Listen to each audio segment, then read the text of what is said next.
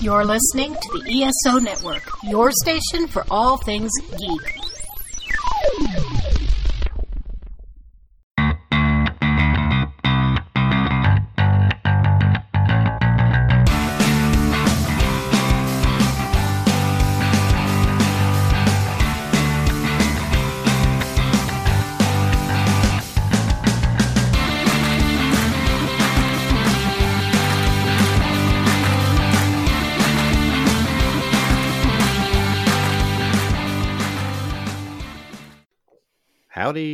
Music lovers. Welcome to Modern Musicology. My name is Alan, and with me is Rob and Anthony. How are you boys doing tonight? We're good. How are you? Well, I'm great. Anthony, how are you? Well, Rob said we're good, so I assumed he was speaking for me. But Yeah. uh, yes, I was I'm speaking well, for both me you. and Rob Levy. what the hell does that mean? oh my gosh, that's hilarious. Alan, he's cloning himself. oh no. we got to get out of here. I'm Oh only my going to refer to myself in, to as the third person for the rest of this podcast. He will be Oh, doing dear. his own four host podcast pretty soon. Oh, God. No. All right. So this week we are talking about great final albums. Every band or artist eventually has a final album. Maybe they retire from the business, or they pass away, or they just lose interest in recording. Whatever the case is, every career comes to an end at some point. But this week we're going to talk about the great final albums, bands or artists who ended their careers on a high note, a particularly stellar album. So, before we jump into that, though, we've got a little bit of listener feedback to get to. So, uh, Anthony, why don't you kick us off with that? This is all coming from our opening bands episode, and we got a lot of feedback on that. So, take it away. All right, so we will start with Jim Cardillo or Cardillo. Let me know how you pronounce it, Jim. What a great topic. Modern English opening for the Ramones was crazy. Bottles flying everywhere. They played I Melt With You twice in attempts to keep the crowd at bay. wow, that sounds uh It- sounds wild. It sounds fun. yeah. We also had Doug Worthington write into us uh, with some that I've witnessed, odd pairings, and some disastrous off the top of my head. Mahavishnu with Harry Chapin opening.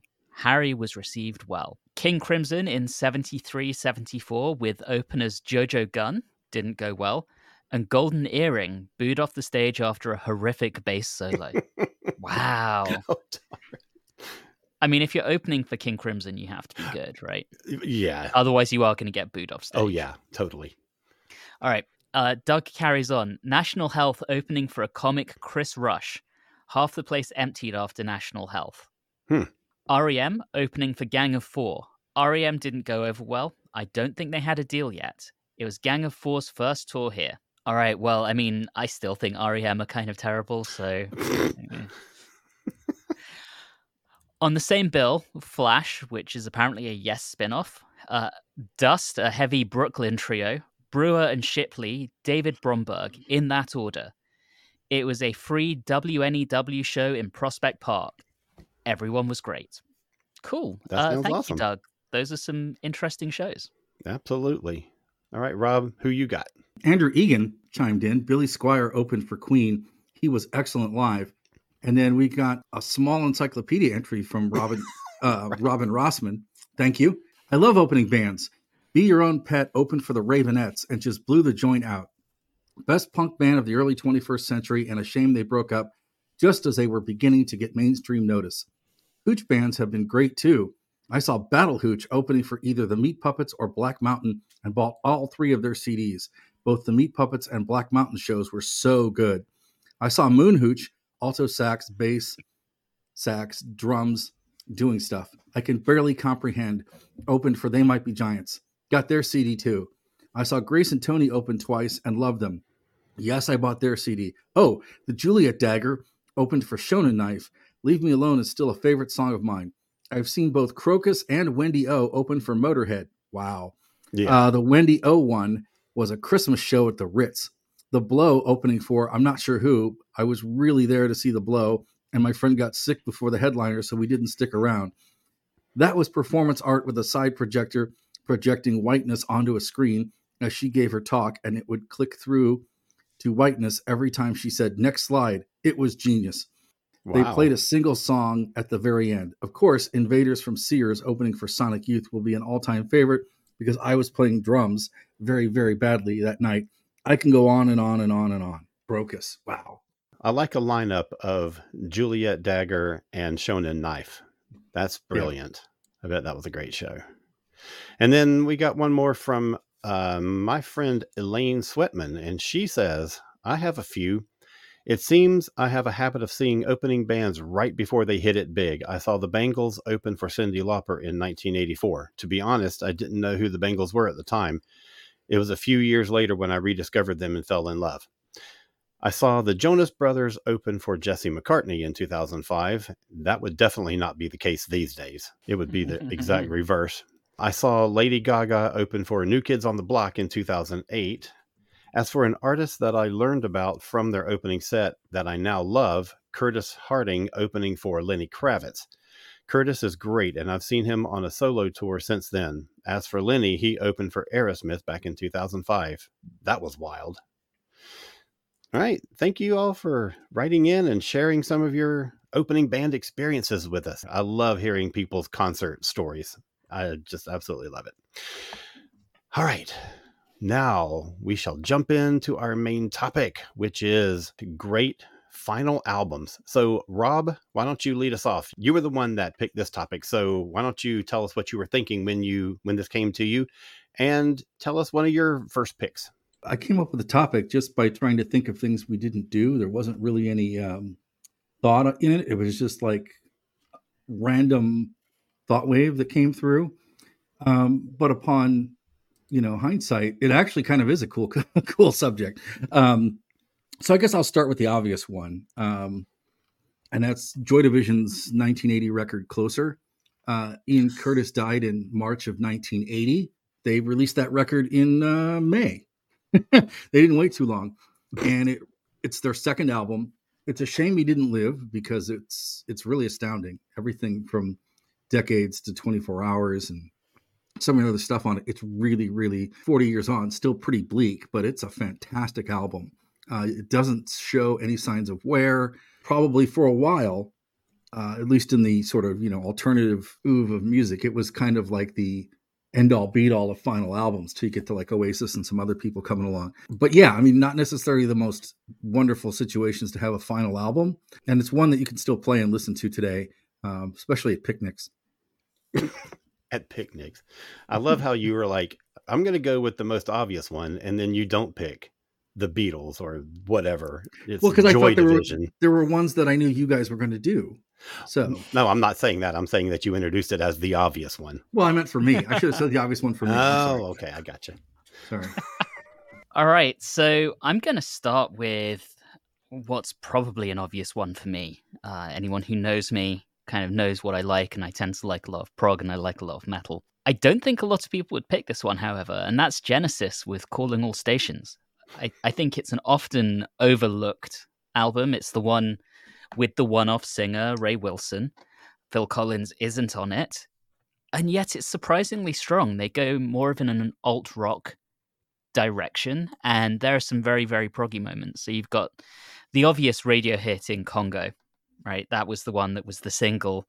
It's got a very, very cheesy synth solo. But once you get past that, you've got some great tracks on there.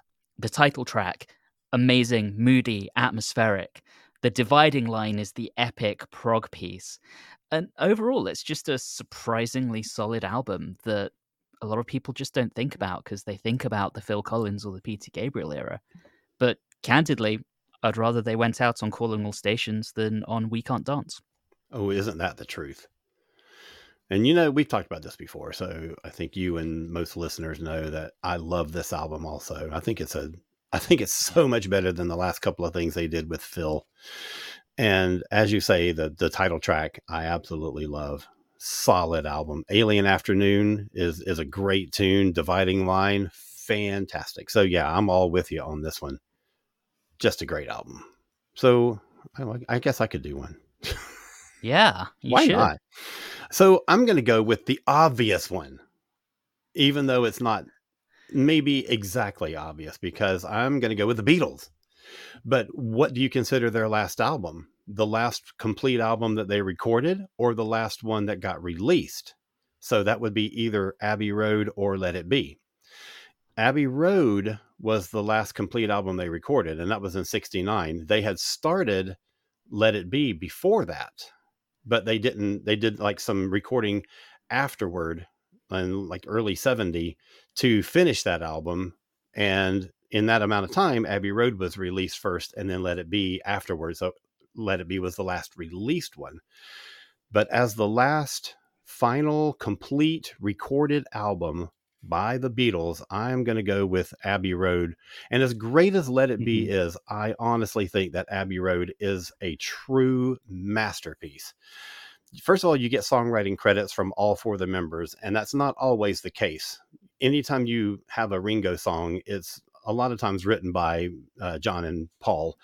And in this case, okay, yes, it's Octopus's Garden, but it's a song that Ringo wrote for him. And I, I, like it. It's not a great Beatles song, but I mean, it's fun and it suits his personality, and you know. But then you get George Harrison, who comes in hot with the two greatest songs he ever wrote, and that's Something and Here Comes the Sun. And I've said a billion times that I think Here Comes the Sun is one of the greatest pop rock songs ever written. So already mm-hmm. you've got this great influx of material from the quote unquote lesser members. Mm-hmm. But then when you get to the rest of the album, you've got Come Together and Oh Darling, which is a great like blues rock kind of thing that Paul just shreds his voice on, and it's amazing. I Want You slash She's So Heavy, which is a couple of John songs that are kind of mishmashed together. And as they go through switching back and forth between the two, the time signatures change. And, you know, it's just a fun, long song for Beatles. It's like seven and a half minutes. And that's, they, they didn't get into that range very often. You have Because, which is a three part harmony with the three lead singers, and the band considered that to be the hardest vocals they ever recorded. And then on side two, you have this long 16 minute suite of songs, which is, first of all, just a great achievement as far as like recording goes. But then the ending bits, Golden Slumbers, Carry That Weight, and The End is so good. It's probably one of the best things that the Beatles ever recorded. And The End features Ringo's only recorded drum solo it features the other three trading lead guitar licks back and forth in the outro, and it's just phenomenal. So, from a songwriting, from a performance, from a production standpoint, Abbey Road, I think, is probably the greatest final album ever released. I think it's strong. I mean, it's definitely got three of my favorite Beatles tracks in Come Together, uh, I Want You, She's So Heavy, mm. and Here Comes the Sun. I adore all three of those tracks and have since I was a kid. I mean, they're just yeah. outstanding. Yes.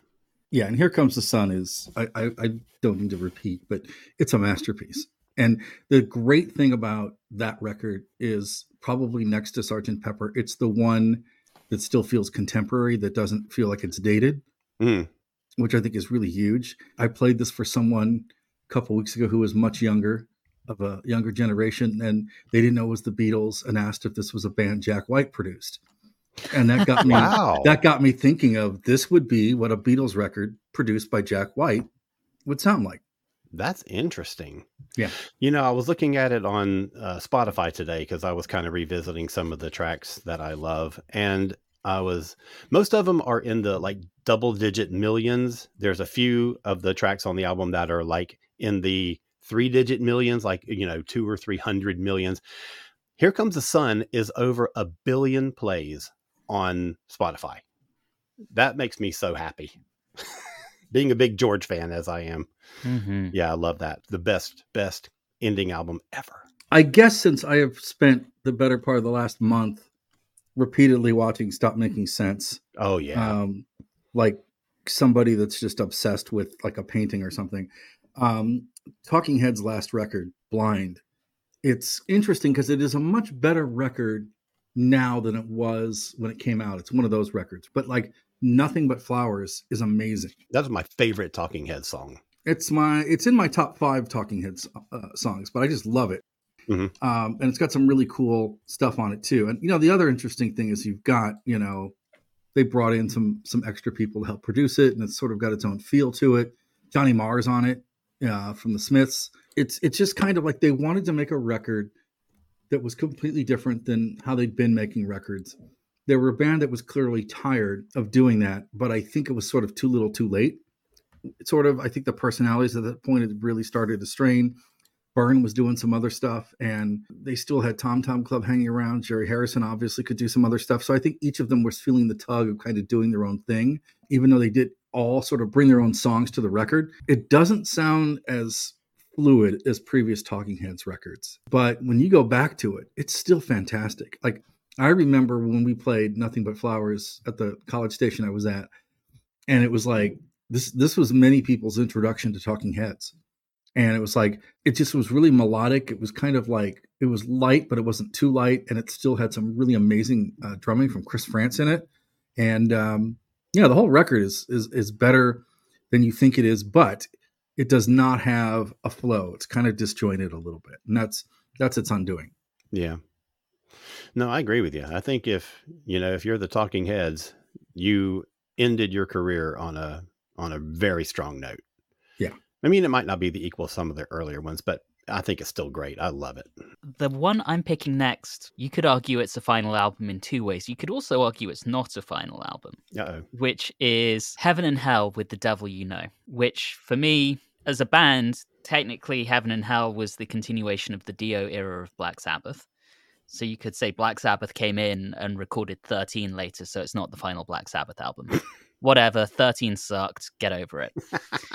However, it was the only album released under the name Heaven and Hell, and it will be the only ever studio album released under that name. And it was also the final album recorded by Ronnie James Dio before he died. While he had his own solo band, I mean, you know, you, you can look at this in several ways, but it was so good. You know, there was just something so special about Dio, Iommi, Butler, and Vinny Mm-hmm. that just works so well. And that entire album, from Atom and Evil through Bible Black through Breaking into Heaven, just recaptures that kind of magic you'd seen on albums like Dehumanizer and the original Heaven and Hell album. Yeah. Just, oh, Dio's voice is just such a perfect match with Iommi's guitar.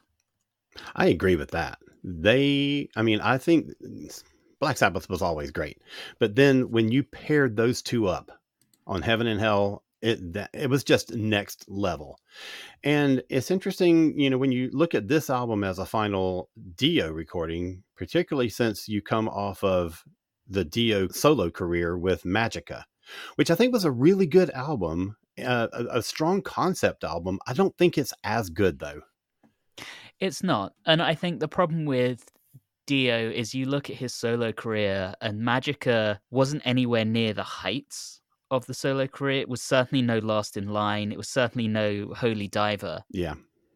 Whereas I think The Devil You Know stands up with the other three albums that Black Sabbath recorded with Dio. hmm Yeah, I agree with you on that one.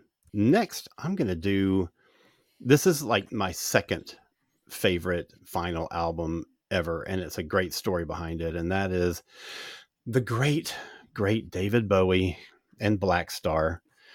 He had been off the scene for quite a while and had a 10 year retirement basically after he had a, a heart scare and came back with an album called The Next Day, which was a huge surprise because no one knew that he had recorded it. He basically did that same trick again in 2016 with Blackstar. The first thing that came out was a little piece of the title track, which was used as the theme song for a BBC show called The Last Panthers.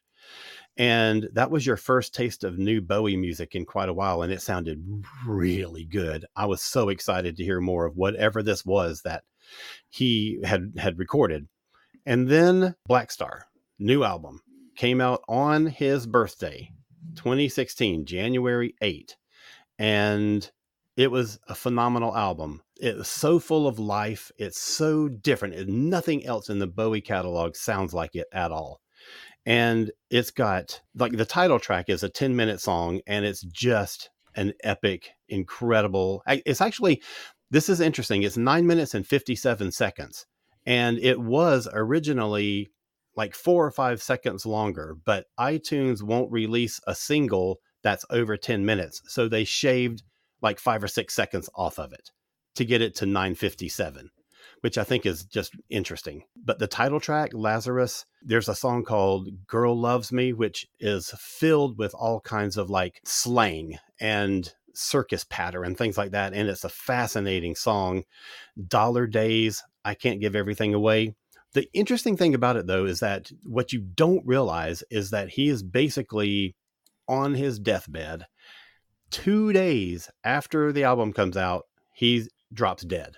I mean, just amazing. And then you go through this album and you find all these clues in all these songs about he is expecting the end at any moment. And it's just a horribly tragic album. And it's so gut wrenching to listen to it with that new context. I don't know that we would have picked up on the clues had he died a year later. I think that when you have songs like some of the lyrics in Dollar Days and Lazarus, like there's a line in Girl Loves Me where it says, Where the fuck did Monday go? He died on Sunday.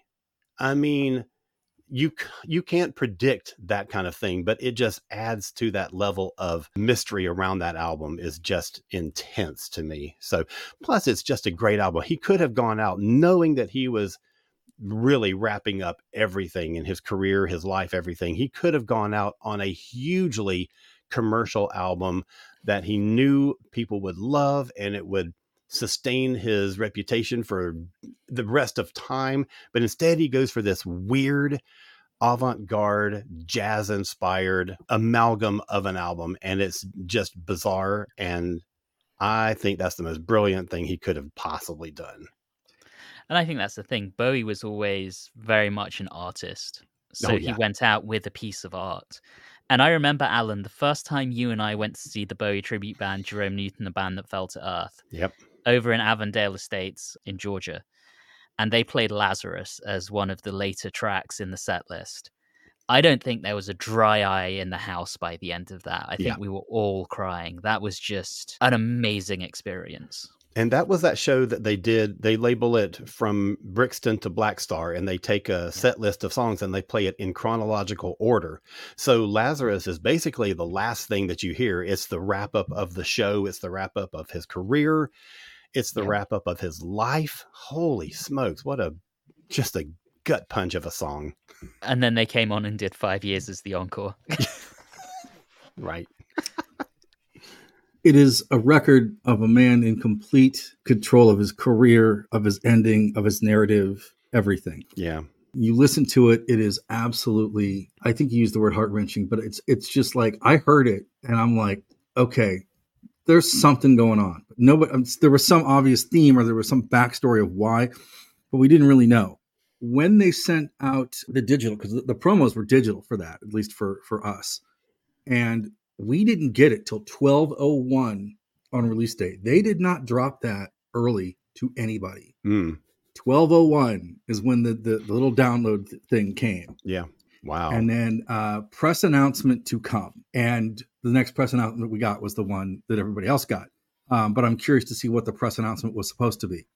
But yeah. the whole the thing is, it's like it is just even at the end, he's like, I'm going to change directions and give everybody what they don't expect. Even at the end, and I'm, mm-hmm. it's just every time I think about Blackstar, it's just I shake my head because it's just like it's astounding that it's even out into the world, and then the fact that it's out into the world and it is so prolific as it is it's just an immense piece of work. Yeah, and I, I, think there's an aggression to it. I think it's defiant. You know, I think that there is so much life in it.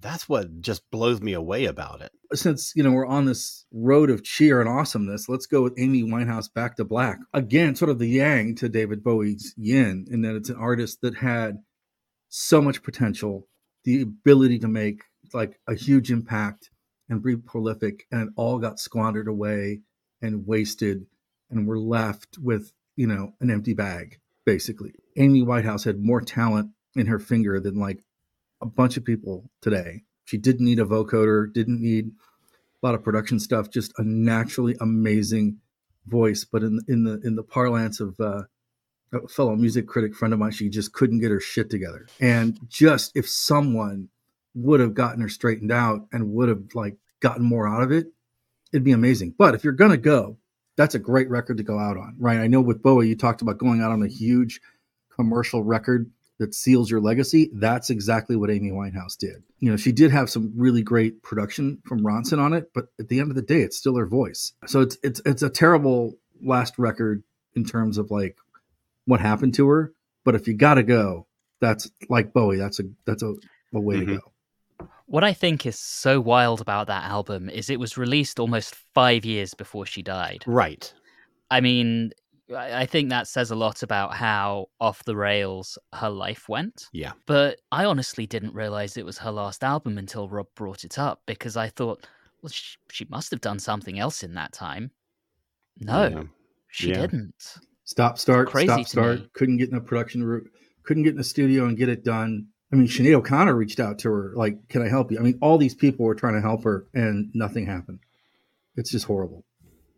And I mean, you know, her career is basically two albums, but they're Yeah. two really phenomenal albums. And when you go from Frank in 2003 to Back in Black, I'm sorry, Back to Black in 2006, that's a huge jump stylistically and artistically. And then to not be able to get your shit together to do anything more beyond that, it's so tragic. Yeah. I'm going to be a little controversial again. It's me, I, of course. I I'm can't going to be. imagine that. So many would not consider this a final album because this band has done something like 18 albums, and this is technically only album number four. But they have come back and said they kind of wish they'd changed their name after this album. And that is Marillion with Clutching at Straws, which was the final album they did with Fish. And of course, after that, Steve Hogarth came in and they carried on with Season's End. But fundamentally, this is the end of a certain sound that they had. It's the end of an era with a vocalist. And this album, to me, is one that is just their crowning achievement. So many people would say the previous album, Misplaced Childhood. I prefer Clutching at Straws. It is a wonderful examination of the dangers of fame. Starting out with hotel hobbies, warm wet circles, running right the way through to the last straw and happy ending. It's really a song to drink an entire bottle of um, Johnnie Walker to. Cry multiple times as you get there at just the emotion. There are songs about broken homes. Sugar Mice is all about failure as a father and daddy taking a rain check. Slàinte Mhath, I mean, that really is the bo- bottom of the whiskey bottle. White Russian is doesn't quite fit. It's the only one that's kind of about a communist regime and not about the pitfalls of fame. But you know, there's got to be an odd one out. But it's a great track. And that warm wet circles, that time of the night, that little double set just gets me every time. Lump in the throat. Just the sheer emotion that Fish puts across in this album. It just sends shivers down my spine. It is outstanding. I'm a big fan of Incommunicado. Really, Yeah. I love Okay. that track. Interesting. I always felt like the odd, like the true odd one out stylistically because it's Mhm. very kind of high energy and Mhm. with widdly keyboards, but yes. Yeah, it's it definitely is. It's definitely the odd one. it doesn't quite fit. I mean, it's a good track, but it doesn't quite fit the uh, the sound of the album to me. I will say that I first heard that song in isolation from of the album because I heard it on that sampler, I think. Oh yeah, I know. so the then when mean. I came Yeah. to the album, that was the first the only one that I knew from it. And yes, everything else does sound very very different from it, but that one I didn't have the context when I first heard it. Everything else is very melancholic, Yeah. and that's very upbeat. right. but such a good album, and I consider it to be a final album. Uh, the name carries on, but it's a different band that comes back with Seasons End. All right, Alan, over to you. Okay. Well, I guess when, since we're sort of in the prog vein with Marillion, I'm going to go, I'm stay proggy and I'm going to go with an album that wasn't, I don't think it was intended to be a final album. It just sort of worked out that way. And that is Rush with Clockwork Angels. And I was a huge Rush fan from early on. Uh, 2112, which was 76. It was the first one. It wasn't the first Rush album that I heard, but it's the first one that really sort of like so all consuming, you know. But they sort of stayed proggy. They got a little prog pop in the 80s. And then in the 90s, they sort of, I don't know, kind of went grungy not that they were actually ever grunge, but they dropped a lot of the prog influences and they dropped all their keyboard use basically and they just were a very different band. All the songs were four four to five minutes long. There were no big changes of time signatures or anything like that and it just didn't feel like it just felt like any old rock band that just happened to be called rush. And there was a lot of stuff in that time that i liked but I never really liked any particular album all the way through the way that I did in the 70s and the 80s. So when Clockwork Angels came out in 2012, oh my God, that was such a huge. It wasn't really a return to form so much because, you know, this is Rush. They had a lot of different forms. But for me, it was the closest that they came to sort of grabbing that prog glory that they had in the 70s and 80s where they have this it's a concept album and it tells this complete story from start to finish unlike things like hemispheres and 2112 and those things where it's like a suite of songs is the concept and the rest of the album is isolated tracks.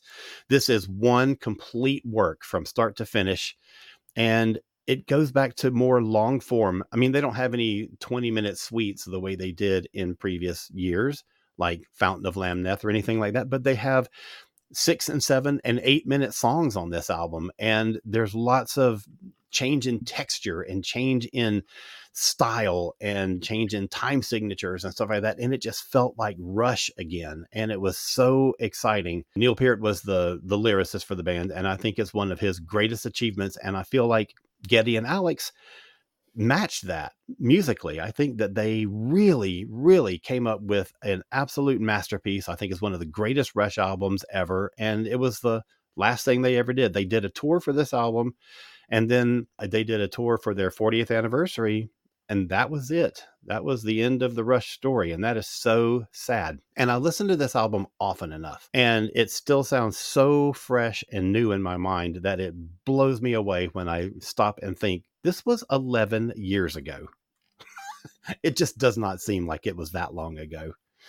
So that is mine, man. Clockwork Angels, one of the best Rush albums ever. So September the 28th of 1987 is an interesting day because on that day, there's like five or six different records that came out. The Pixies released Trompe le Monde, and Depeche Mode released Music for the Masses, and the Smiths, Strangeways, Here We Come, all got released on the same day which is pretty amazing if you look back upon it now that all these records came back. But I want to talk about Strangeways a little bit. They, the Smiths recorded Strangeways Here We Come. Johnny Marr was kind of like, I want to do something different. I want to get away from this jangle kind of stuff. Let's do something different. Morrissey didn't want to. And uh, Johnny Marr left, and that's the end of the Smiths. The fact that we've had no output from the Smiths as, as a group since then pretty much means that uh, outside of the Clash, you're not really going to see, you know, one of these bands back. Like it's done. They really went out on a high note because you've got these typically bizarre, jangly, great pop records like Girlfriend in a Coma and Stop Me If You Think You've Heard this one before. But then you've got Death of a Disco Dancer. And then Last Night I Dreamt That Somebody Loved Me, these like epic, long songs that were kind of rooted a little bit. Uh, Johnny Marr says he, he had sort of the idea for them to sort of have their version of prog and was just how long they were, how much they dragged out, and where they went. And they were doing some things with synths on these records. It's an interesting way to go out. You went out on a high note, and um, that was it. They they made the album. They they only got back together to do two B sides, and then they were done. And it's their most critically acclaimed, best selling record that they made. Still today, people are listening to it and, and love it. For anyone that uh, hasn't been totally put off by the antics of one former member of that band. Well, that is the uh, elephant in the room, right? I mean, for me, hearing that section of Mike Joyce, Andy Rourke, and Johnny Marr alone makes that a great band. The thing is, people always say, "Oh, Morrissey." No, the Smiths. What made the Smiths so great was that band. I mean, that unit yeah. behind him Marr's a genius. You know, Andy Rourke was fantastic on bass, and Mike Joyce is he's not a great drummer, he's not a bad drummer, but he's a really solid drummer who understood how to play with the people he played with. He did this later in the Buzzcocks. He worked around the framework he was given. And you know, the fact that they made those records and those harmonies is what, what, what I remember about the Smiths records more than the lyrics is I just remember the harmonies and what they did with that. And for me, it's, you know, that and the first two Morrissey singles, and then I'm mostly out. Right. I'm pretty sure Girlfriend in a Coma is the first Smith song I ever heard. Really? Yeah. And it was thanks to MTV. And I think my local radio played it some. And I really liked it. And I never really got into the Smiths after that. But I'm starting to now. Like I've talked about a, a few episodes back, I'm starting to invest in the Cure and the Smiths because I think it's really stupid that I never got into either one of those bands and I'm missing a big chunk of my musical pop knowledge by not being into those bands. So I'm fixing that. Good for you. Thank Alan. you. Good for you. I should do the same, but I'm allergic to Morrissey. You Well. should be. You're right. All right, next up is I know is is one that I think Alan and I are going to disagree on whether or not it is truly their last album. And I'm going to go with Queen's Innuendo. And I think Alan's going to come in with the other option after this. So I would consider Innuendo to be the final album simply because it was the one that was made with all four of them together. To me, that's just kind of a more cohesive structure than coming back at the end with kind of pre-recorded vocals and building the album around them. I think Innuendo is just a phenomenal album. I mean, the title track which it kicks off with to me is designed to be a Bohemian Rhapsody for the 90s, going through multiple sections. It's a masterpiece. And then you have all these emotions that are clearly coming out through Freddie knowing that he's on the way out with songs like I'm Going Slightly Mad. Mm. These are the days of our lives. The show must go on. Yeah.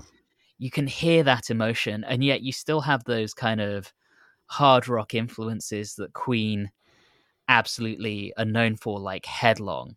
It's a really solid album and one that I love so much. And I love that Roger Taylor gave us a kind of sequel to I'm in Love with My Car with Ride the Wild Wind. Right. It's something no one asked for, but it's still great. it's just to me, it's just such a charming album. Um, it it really feels cohesive, and I just love it. I do too. I'm with you. Innuendo, I think you're absolutely right, is the next generation of Bohemian Rhapsody. I think it's a stellar album. The flamenco guitar in it is just spectacular. In 5 4, I should say. In five four, Yeah, it's so great. And I think everything about that track is just amazing and epic. Headlong, spectacular song.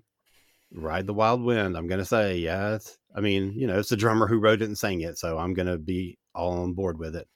But the rest of it is so, it's such a, like the Bowie album. I mean, it's a gut punch. And yes, I was planning on talking about Made in Heaven because it was the last ditch effort to make a Queen album and to do it with Freddie. And they basically were in the studio. They basically lived in the studio for a while. And Freddie would call and say, Hey, I think I'm feeling up to doing a couple of hours. I'm going to be there in a little bit. And he told Brian, he said, Write whatever you can write. Just write me some stuff to sing, and I'll sing as much as I can. I will give you as much material as I possibly can. And I just feel like for talk about being your deathbed. He absolutely was.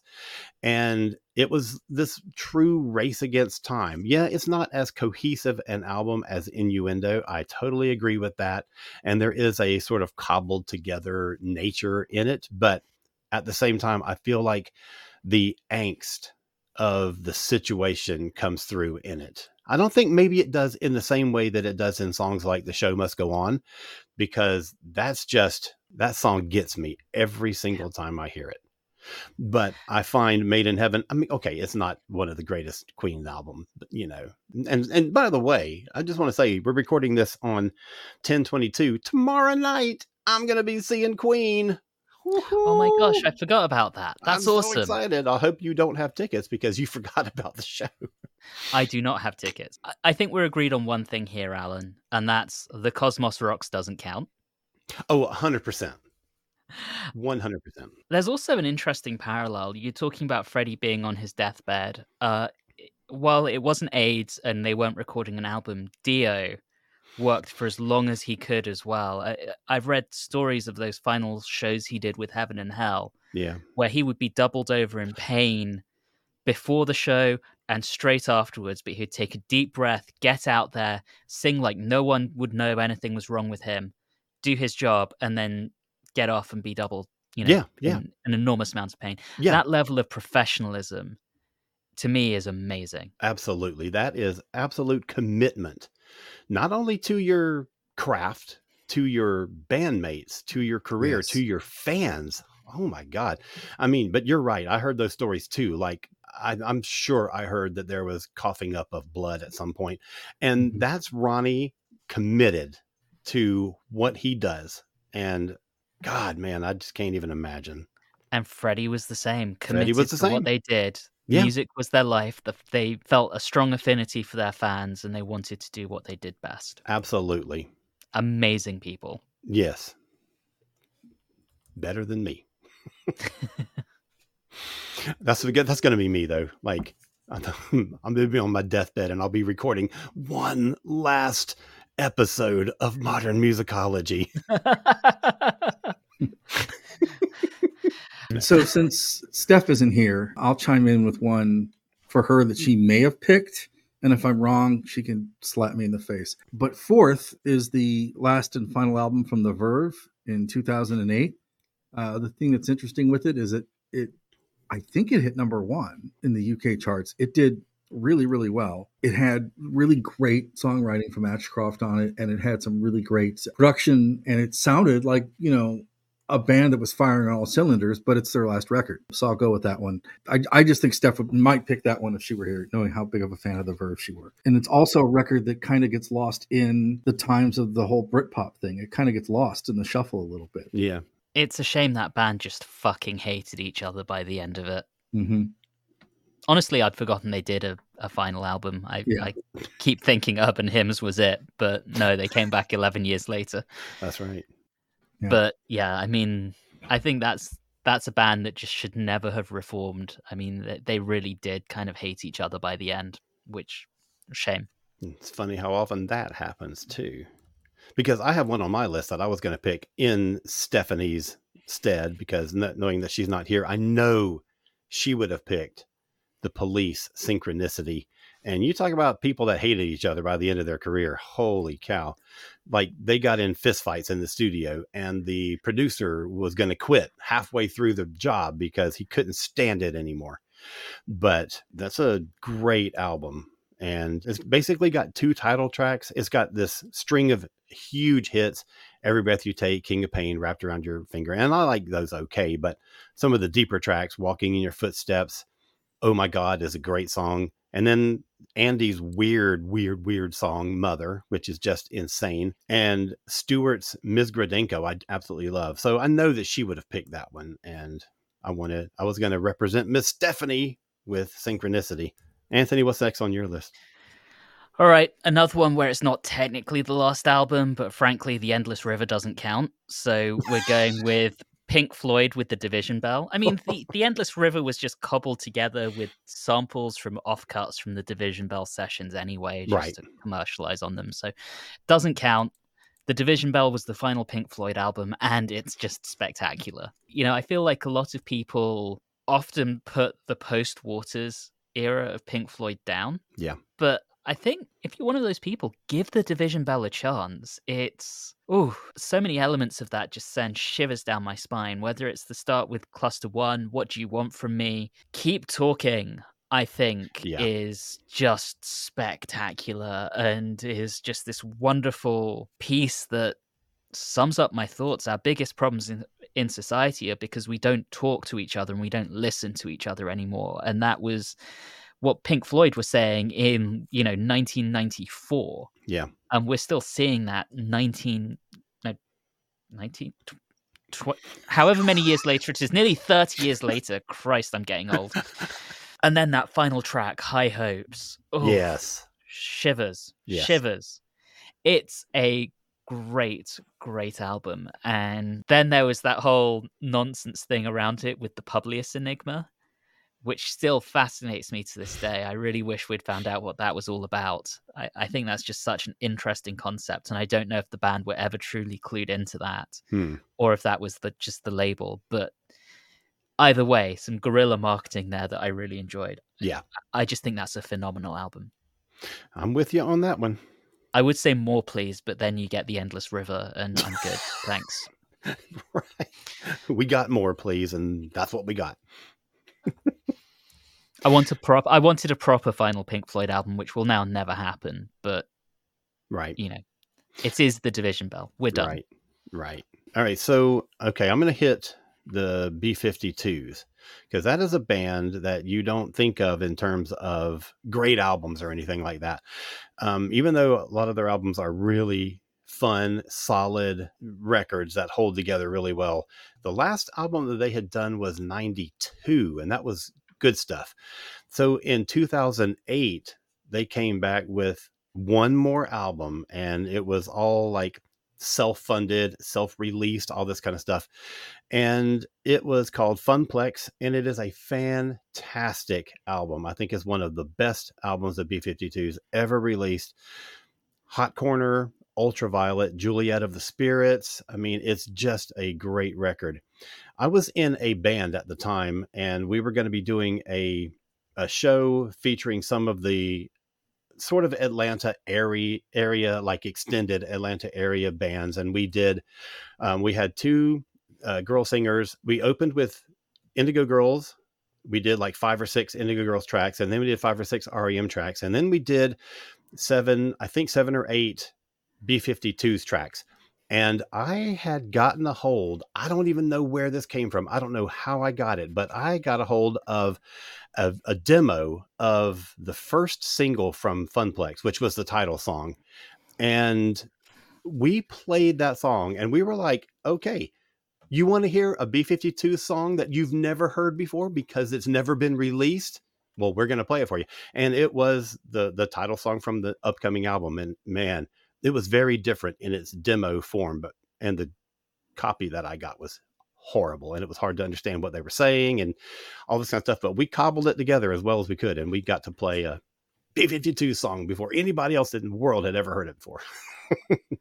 but man, it's a great album. I absolutely, I, I, I think it's like in the upper echelon. It's like of their full catalog. There's four completely indispensable albums, and Funplex is one of those. I also would urge you if you would like to go back to the vast archive of resource material from our podcast, you could listen to our interview with Tommy Stinson, uh, which leads me to this. It's Tommy Stinson adjacent. All shook down by the replacements. Mm, Originally planned on being the very first Paul Westerberg solo album, but the label said, no, no, no, make it a replacements album. So he got John Cale to be on it. He got uh, Johnette Na- Napolitano from Concrete Blonde to be on it.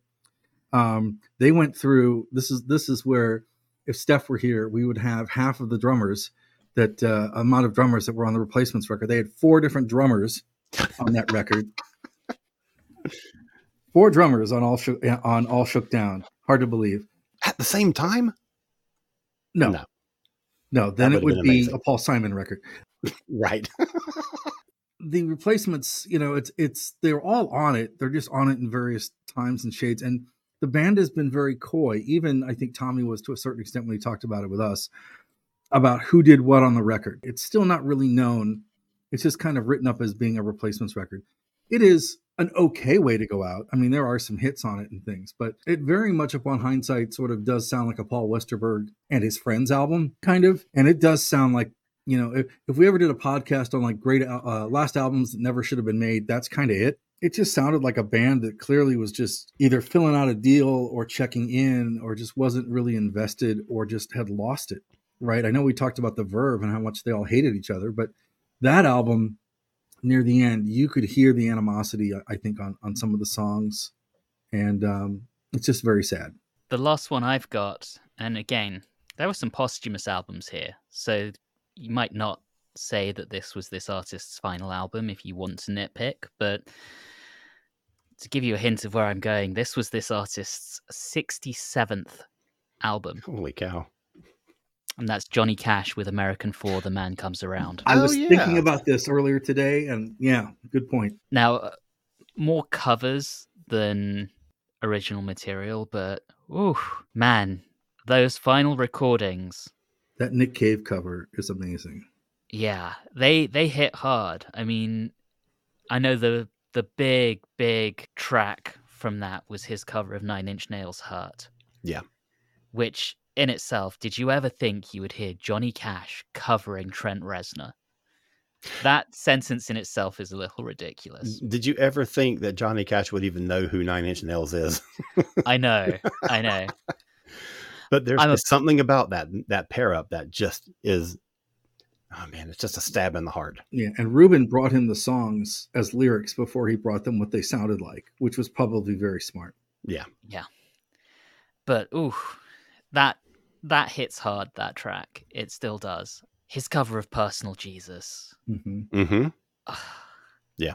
I know. I might actually like that better than the original, and I love the original. Yeah. In my life, amazing. Bridge over troubled water. I just Mm. from start to finish, it it's it's really touching. The the song selection is great.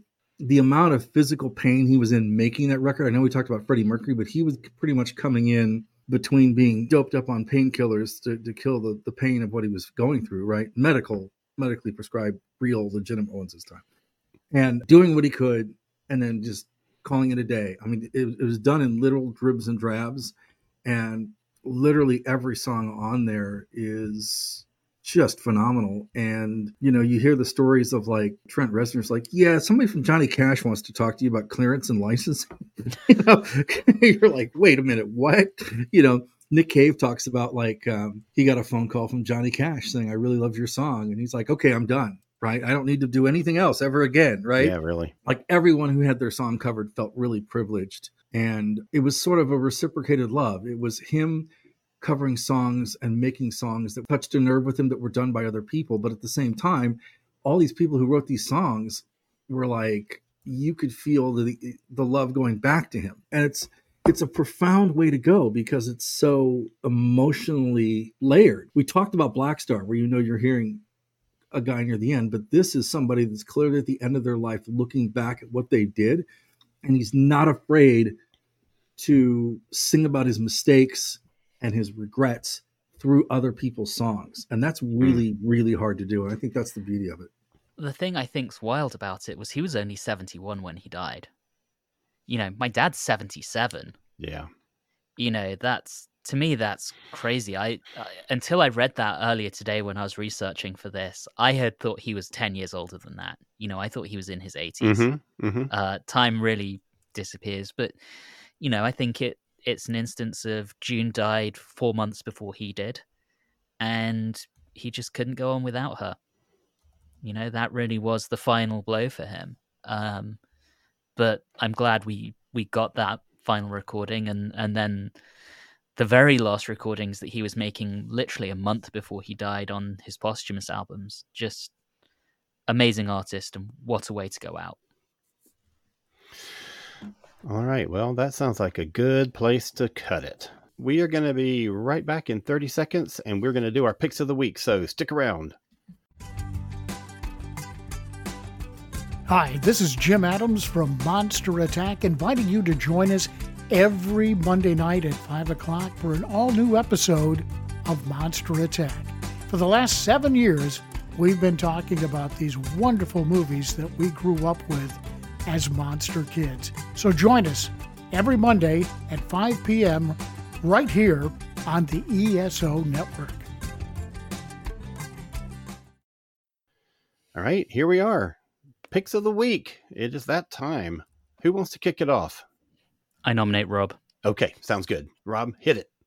Oh, uh, okay. Uh, I'm going to start with a book because there's one thing that Alan and I need is more books on music, right? Well, isn't that the Uh, truth? So Yeah. Uh, Will Hermes, who wrote a fantastic book on, on New York in the 70s, has a new book out called Lou Reed, King of New York. That if you are even mildly into Lou Reed, it's really interesting. It's really great. Stuff on Bowie in there is great. The stuff on Iggy's great. The stuff about the Velvet Underground is really interesting. And the dynamic of him growing up in, you know, he grew up in the suburbs. You know, he didn't grow up on the main streets of a particular place, right? He kind of had a fairly well childhood. And then it gets to when he's in college, he just kind of like breaks away. It's an interesting story about an artist that we don't always think about in terms of their legacy because the people that made records the same time as he did left a lot bigger legacies. But it's a really interesting new examination of Lou Reed, and I recommend it. Also, IDLES have a new record out. They dropped a single from it this week called Dancer. It's got James Murphy and um, what's her name? Uh, James Murphy, the other woman from um, LCD Soundsystem, on it. So it's a little different sort of sound. They just wanted to make a record that wasn't all, you know, anger and rage this time around. Uh, so that's the first single from the album Tank, spelt weird, which comes out next year. And then I'm a big fan of Lush. I love that band. And Emma Anderson has slowly been releasing singles one at a time, thing we now call the Gabriel Plan. But she's released a new single called The Presence, and it's really catchy. It's really great. If you like Lush, you'll like that. Those two. And then, uh, Alan, were you going to mention the Reds, Pinks, and Purples, or do you want me to talk about it? No, you go right ahead. So there's a brand new, uh, it's a new week.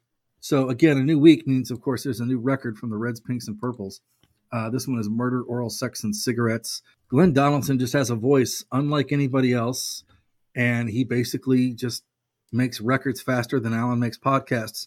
And um, it's really, really, really good. So if you like sort of like pop, or if you're a fan of a fan of somebody who liked like the Smiths, but you don't want to have to deal with Morrissey, the reds, pinks, and purples are kind of the heir apparent in terms of m- melody and the lyrical wit and the sublimeness of of the song. So all of those, um, and the the Souls Mining uh, turns forty this week, which is a fantastic record as well. So that's it for me. All right, I honestly don't remember what I mentioned last week, so there might be some repeats here. Um, Judas Priest dropped a new track, Panic Attack, that sounds like Judas Priest. Yes, it does. It, It's it's good, but I wouldn't say there's anything groundbreaking in that aside from it's a bit synth heavier than anything they've done really since Turbo. So that's kind of enjoyable. I know I mentioned last week that I was on a huge Killswitch Engage. What's the word I'm looking for? Kind of spree. And I still am. Uh, but that's led me to delve into some tracks that I'm not so familiar with. Previously, I'd really focused on certain albums, and I've been discovering some of the stuff I wasn't really listening to before. So, what I love about Killswitch Engage is they're a pretty heavy band, but a lot of their tracks are very, um, they have very, very positive messages. You know, they're about coping with depression, or I, I don't want to say positive, I guess uh, sentimental um, messages. You know, they they had a lot when their previous singer was dealing with the death of his mother, a lot of tracks about how much he missed her, which when you think about it is kind of screamed, which really adds a, a very interesting uh, element to it. But there's there's a track on one of their album more recent albums called Hate by Design that's all about how certain elements of society just like to stir up hate and how we need to rise above that and be better. That's really been going around in my head lately and I think says a lot about society as it is today. And then last but not least, Dragon Force, my favorite power metalers, dropped a new track this week called The Power of the Triforce, which is about the Legends of Zelda of all things. it's amazing. It's the kind of cheesy power metal that you expect from Dragon Force, and I absolutely love it. And then one other thing, uh, I think uh, maybe last year, maybe the year before, Billy Idol dropped an EP called The Roadside. And it starts off with a track called Rita Hayworth that is just so fun. really, really love that track, and it's been getting a lot of rotation from me this week. And on that note, Alan, I will hand over to you because you do not look like Rita Hayworth. Well, just a note for the listener when they hear this episode, when Anthony talks about things that he mentioned last week, we're recording out of order. So Oh. the ones that he mentioned having talked about last week, you will hear next week. So, but I don't think there's any, I don't think you mentioned Dragon Force. So I don't think there's any, any crossover. So it'll all be new stuff. Um, and I just don't really have anything this week. It was an off week for me. I have been so focused on work and some other stuff that I just haven't listened to as much. Now, the one thing that I did do was uh, to comb through one of the streaming services. Which one was it? Um, oh, it was Kanopy, the one that you can get free with your library card if you have a card with a county that or state or whatever that subscribes to Kanopy. You have access to it. And I just went through and put a whole crap ton of music documentaries on my watch list. So that is the fodder for future picks of the week, but I don't have anything for this week. Next week is our Halloween episode. So we are going to be talking about the band Ghost, which is one of Anthony's favorite bands. It's a band that An- Anthony introduced to me, and we have a very special guest that's going to be joining us to talk about that. And then two weeks from now, we will have, I believe, hopefully, we'll have all four of the gang together, hopefully, and we're going to be talking about the great producers. So stick around for those episodes. We will see you very soon. And I want to leave you with this. And in the end, the love you take is equal to the love you make. Keep rocking on. We'll see you next time. This has been a broadcast of the ESO Network. Be part of the crew and help support our shows by donating to our ESO Patreon or by shopping at the TeePublic store, which can all be found at www.esonetwork.com. The ESO Network, your station for all things geek.